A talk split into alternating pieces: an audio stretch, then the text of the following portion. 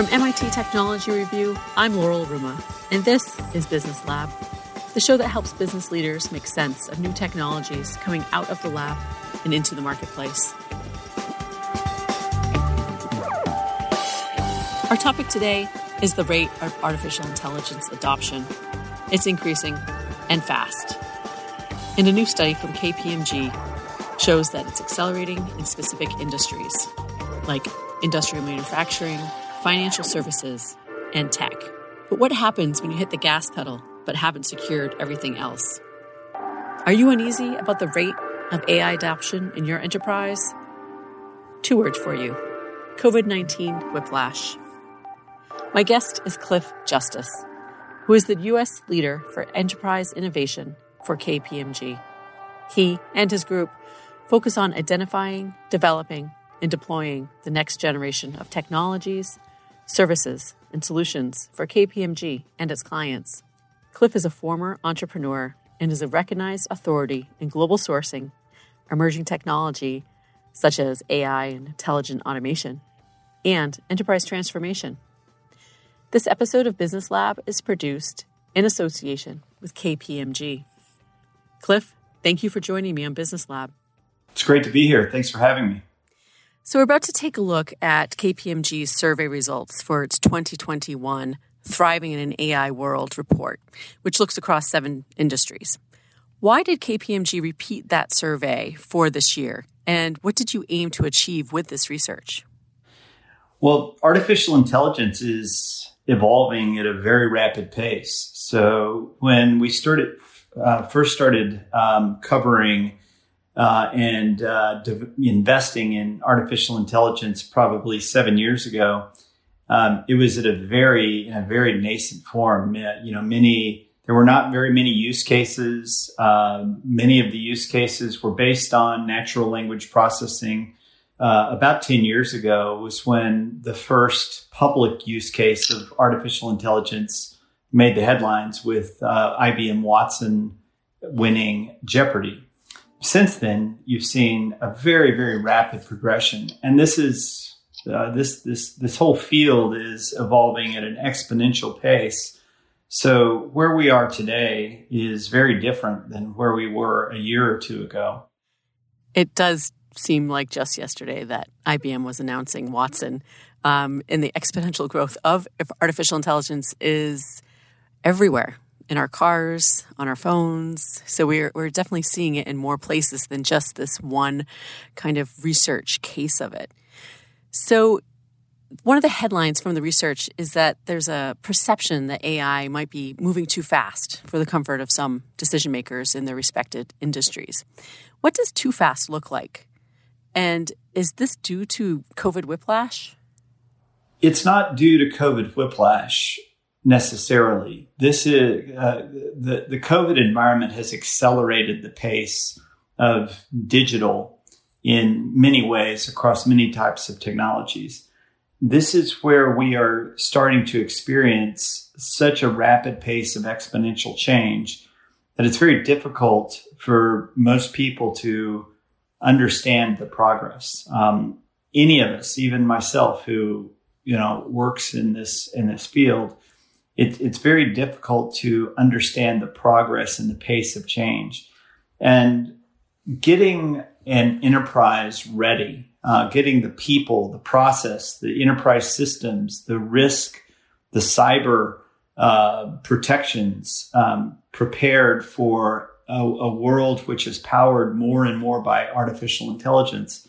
It's difficult in normal circumstances, um, but when you do combine the the acceleration that is taking place, uh, the digital acceleration and adoption that's taking place as a result of COVID, along with the exponential development and evolution of artificial intelligence, it's it, it's hard to understand the uh, the opportunities and the threats that are posed to an organization. And even if one could fully wrap their heads around the progress of artificial intelligence and the potential of artificial intelligence, changing an organization and changing the mindset and the culture in a way to adopt uh, and benefit from the opportunities that artificial intelligence poses and also protect against the threats um, takes some time. So it creates it creates a level of anxiety and caution, which is, in my view, well justified. So speaking of that that caution or um, planning necessary needed to deploy AI, in a previous discussion at um, MIT Technologies Review Review's EmTech conference in 2019, you said that companies needed to rethink their ecosystem when deploying AI, meaning partners, vendors, and the rest of their company to get everybody to come up to speed. At the time, you mentioned that would be the real challenge. Is that still true? Or do you think now that everything is progressing so quickly, that's the discomfort that some executives may be feeling? Well, that's true. Um, it is still true. The ecosystem that got you to to a level in a more of an analog centric world is going to be very different in a more of an AI uh, centric world, and that AI centric world is going to accelerate um, all the potential that you know everything digital has to offer. And what I mean by digital are the the new ways of working, the digital business models, the the new ways of uh, developing and evolving commerce, the ways we interact and exchange ideas um, with customers and with colleagues and coworkers, and um, uh, you know all of these are becoming much more digital centric, and then artificial intelligence becomes you know one of the mechanisms that uh, ev- evolves and progresses the, the way we work and the way we interact. And um, and it becomes a little more like a relationship with technology as opposed to you know a tool that we program because AI is something that evolves and learns and develops the more it gets exposed to humans and um, and you know now now that we have much more you know human like perceptive capabilities thanks to the evolution of deep learning so by that today I mean more computer vision. Um, you know, technology is able to take on much more of the world than we than we were before. So understanding what technology, what AI, all of the um, all of the capabilities that AI can bring and and enhance and augment human um, capabilities is is critical. So reestablishing and you know, redeveloping the, the ecosystem around your business and around your enterprise is important. I think the bigger and more long term issue, though, is is culture, and it's the culture of the enterprise that you're responsible for, that one is responsible for, but it's also harnessing the culture, the external culture, and you know the, the, the adoption and the way you work with your customers and your your vendors and uh, suppliers and regulators and external stakeholders, all that, that the, the cultural, the mindset um, evolution is not equal in all of those stakeholder groups. And depending on the industry that you're operating in, it could be very unequal uh, in terms of the level of adoption, the level of understanding, the ability, and the comfort to work with technology. And as that technology becomes more human like, and we're seeing that in virtual assistants and um, and with those types of technologies, it's uh, it's go- it's going to be a, a bigger chasm to cross.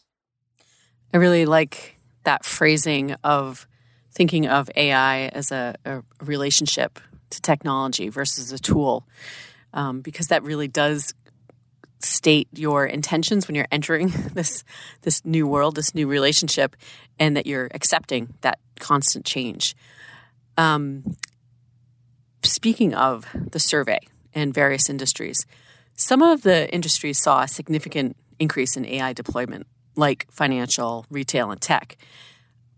But here, was it that digital transformation need or COVID or perhaps other factors that really drove that increase? Well, COVID has had an acceleration impact across the board. Um, you know, things that were in motion, whether these were adoption of digital technologies um, or growth or you know a change in consumer uh, behavior, all of those trends that were in place before COVID accelerated, and that includes uh, business models that were on the decline. So we, we, we, saw the trends that were happening in the malls. That that's just accelerated. We've seen the adoption of technology. That's accelerated. There there are industries that COVID has less of an effect on. Um, not a zero effect, but less of an effect. Banking, financial services are less affected by COVID than um, retail, hospitality, travel, logistics. Um, COVID has really accelerated the the change that's occurring in those in those industries. Um, AI, separate from COVID, has a material impact across all of these. And as our survey said, you know, industrial manufacturing, the use of use of robotics, the use of computer vision, um, artificial intelligence to speed productivity, improve efficiency, has really began to um, uh, you know become mainstream and at scale in industrial manufacturing. Same thing with financial services. Um, you know, consumer interaction has has uh, been you know improved with with artificial intelligence in those areas technology um, you know not surprisingly has uh, fully adopted ai or pretty close to fully adopted ai and then we've seen a dramatic increase in retail as a result of uh, as a result of ai so um, online shopping the ability to you know predict consumer demand um, has been has been a, a, a, strong use case for for AI in those industries. So the laggards, though, laggard industries were healthcare and life sciences. You know, at only, and I say, a thirty-seven percent increase in adoption from last year's survey. That's still a great number. But do you think that's because fighting COVID was the priority, or perhaps because they are regulated industries, or there was another reason? Regulation is a common theme across those those laggards. You have government, you have life sciences, healthcare, um, financial services though is regulated too. So you know, and, and and they are a they are a large adopter. So it can't be the only thing. Um, I think the the hypothesis around COVID is probably more plausible because you know the the focus in life sciences has been getting the vaccine out, and and government is just you know, even though from our point of view and from what we see, government is a massive adopter, um, just in terms of the potential within government, it's still it's still behind. But you know, the, the sheer numbers and the sheer uh, number uh, amount of activity that's taking place in government when you compare it to private enterprise is uh, is still pretty impressive. It's just you're dealing with such a large a large scale change and um, and a lot more red tape and bureaucracy to make that change within uh, within a government enterprise. For sure, for sure. And you mentioned earlier the industrial manufacturing sector, and that sector saw um, seventy two percent of uh, business leaders were influenced by the pandemic to speed AI adoption. What does that actually mean for c- consumers, you know, in that industry as well as that sector as a whole? You know, when I, when I when I look at these numbers, almost there's not there's not going to be an industry that is not affected by AI. The industries that are going to adopt it sooner and, and more rapidly or have an impact as a result of the pandemic, that that has almost all been driven by um, remote work, the inability to get you know resources to a location, the impetus to drive automation, and AI being one of the one of the foundational elements of, of automation. Because if you look at other parts of the survey where we ask where are the biggest benefits, it's going to be found in efficiency and productivity. And that's fairly consistent across all industries when you when, when, when you look at you know where AI is being applied. So automation, productivity, predictive analytics, Uh, you know, the all of these areas are you know being being driven by um, you know these these themes around um, productivity. So the, the, the use cases are different um, based on the industry, um, but the the needs are very similar. Kind of the overarching themes and the overarching needs are very similar. And you know, you've had um, some industries that were just impacted by the pandemic um, differently. Excitingly, maybe a difference um, in industrial manufacturing, though, as you mentioned, are robotics. So a bit of our, a hardware play versus always the software. Right. Yeah. In industrial manufacturing, you're seeing a retooling of factories. Um, you're seeing um, what some people call this uh, Tesla effect, where you know there is a there is a focus on the transformation and the uh, automation of factories, where uh, you know building the factory is almost as important as the product itself. You know, there's there's a lot of debate and a lot of discussion in that in that sector around how much to automate, and is there too much automation? Because I you know I think when in in some of these public events where you've seen you know rapid ramp up in, in in production where automation was used. You've seen some backing off of that as well. Too much technology can actually have counterproductive uh, consequences and impact because there has to be human involvement in decision making, and the technology just isn't there yet. So. Um, a lot of change is happening in, in that space, and um, and we're seeing um, you know a lot of uh, uh, evolution, a lot of new types of technologies. Deep learning is allowing more computer vision, more intelligent automation to um, to take place in the in the manufacturing process within the factories. And uh, speaking of keeping humans involved in these um, choices and ideas and technologies, strong cybersecurity is a challenge, really, for everybody, right? But the bad guys are increasingly using AI against companies and enterprises. Um, and your only response and defense is more AI. So, do you see cybersecurity specifically being an area that executives across the board accelerate spending for? Well, you're exactly right. Cybersecurity is one of the, the, the biggest threats. And as technology advances, whether it's AI powered by classical computing or you know, five or 10 years down the road when we have quantum computing um, made available to, uh, to, to governments or to corporations, uh, the security risks are going to continue to uh, accelerate. So AI is a, is certainly an offense, but it, but it, but it's a defense as well. So predictive analytics using AI to predict threats, to defend against threats um, that are posed by AI, which are um, increasing the sophistication of uh, penetration and phishing and uh, you know and other ways to compromise the system.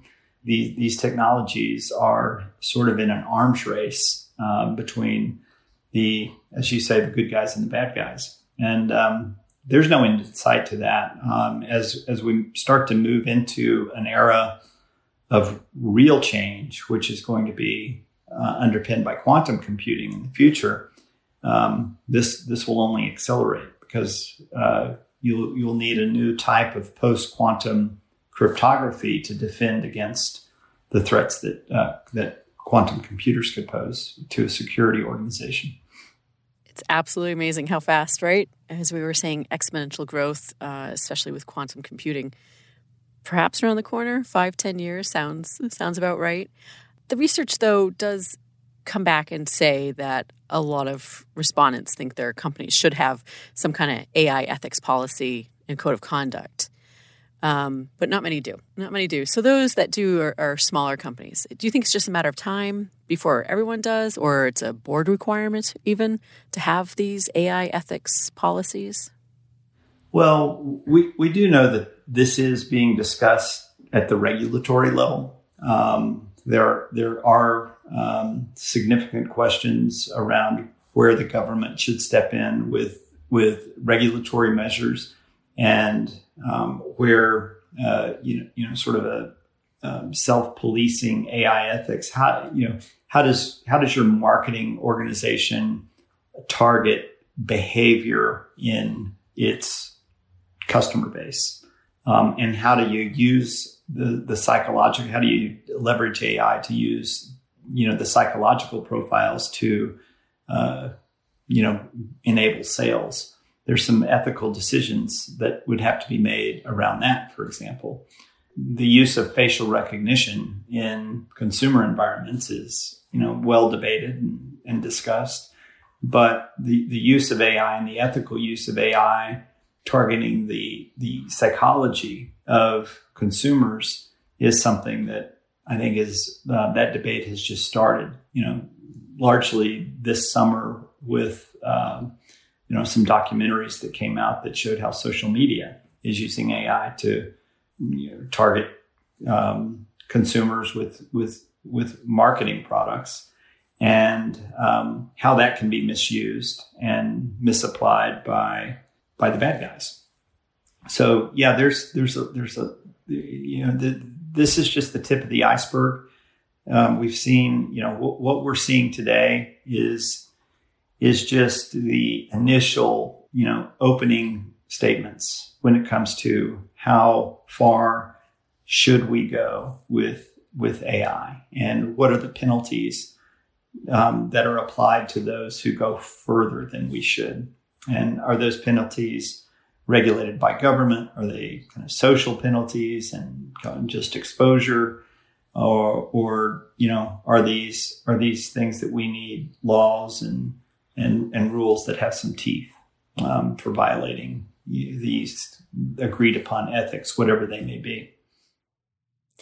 It's a bit of a, a push me, pull you situation, right? Because the technology is advancing really quickly, but societal or regulatory regulations may be a bit lagging. And at the same time, companies are not necessarily, maybe in some cases, adopting AI as quickly or are having problems staffing these uh, AI initiatives. So, you know, how are companies trying to keep up with talent acquisition? And should enterprises start looking, or, or, perhaps already have been looking at upskilling? We're training current employees how to use AI as a new skill. Yeah, that's a that you know these these these are very hard problems, and and if you look at the study and kind of dive in, you'll see the difference between large companies and small companies. I mean, the, the ability to, to attract talent that they've gone through years and years and years of training in advanced analytics and uh, computer engineering and uh, deep learning and machine learning and understanding the complexities and the nuances of training the the weights and biases of of complex you know multi-level uh, deep learning algorithms.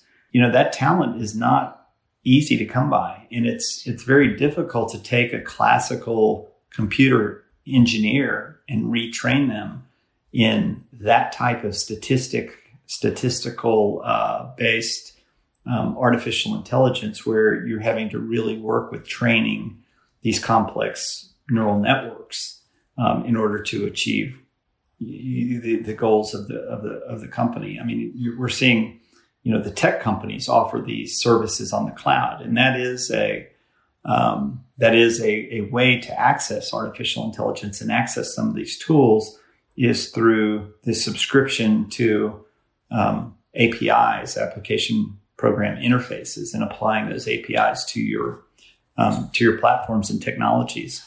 But to really have a competitive advantage, you need to be able to manipulate and develop and you know control the data that goes into training these algorithms that that data you know to, in in today's in today's world artificial intelligence is very very data hungry and it requires massive amounts of data to get accurate and high quality output and that that data accrues to the largest companies and you know that's reflected in their valuation.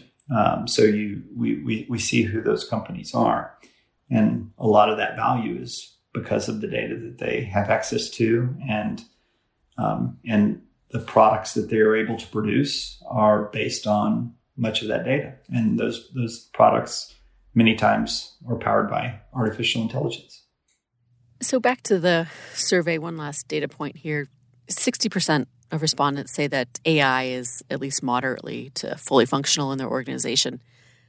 Compared to 10 years ago, right? That does seem like real progress for AI. But not everyone out there uh, is there. What are some steps that enterprises can take to become more fully functional with AI?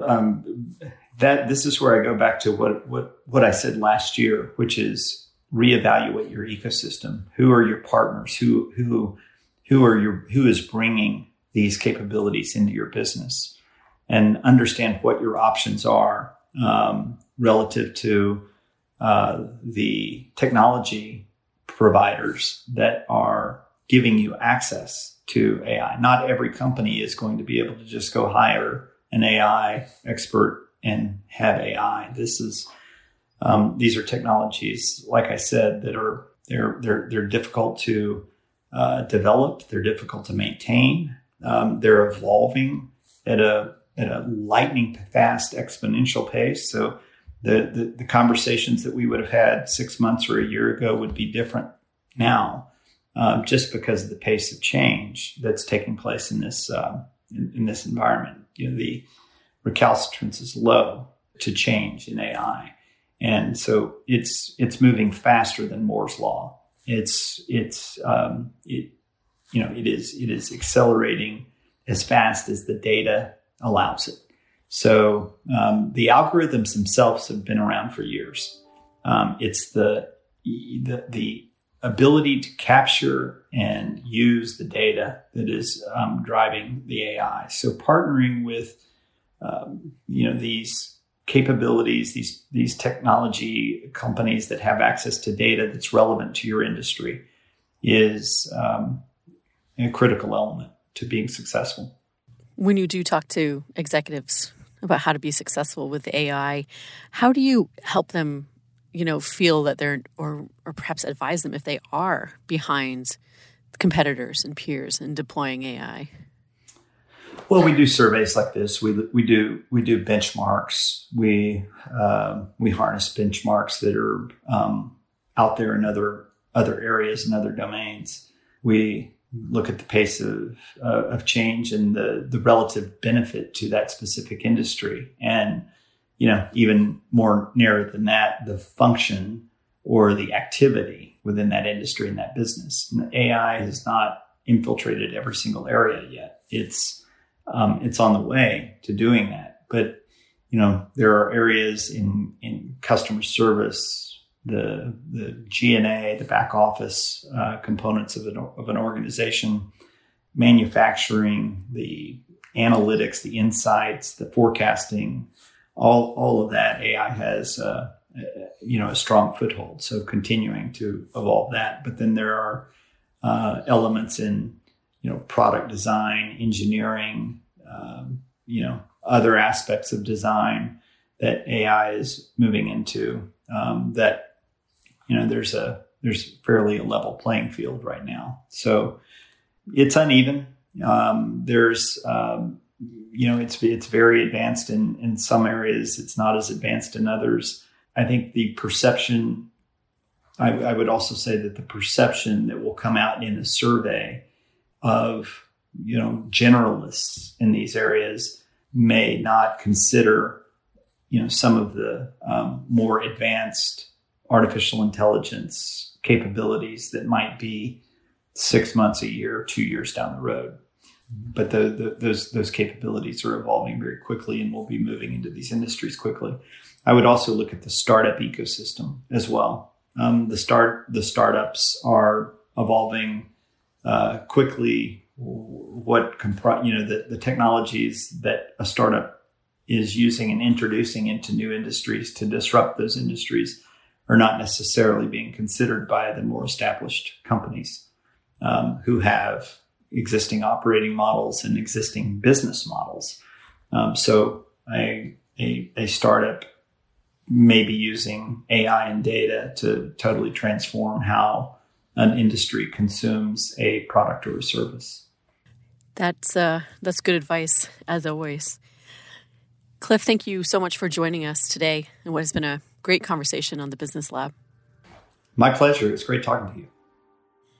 That was Cliff Justice, the U.S. leader for enterprise innovation for KPMG, who I spoke with from Cambridge, Massachusetts, the home of MIT and MIT Technology Review, overlooking the Charles River.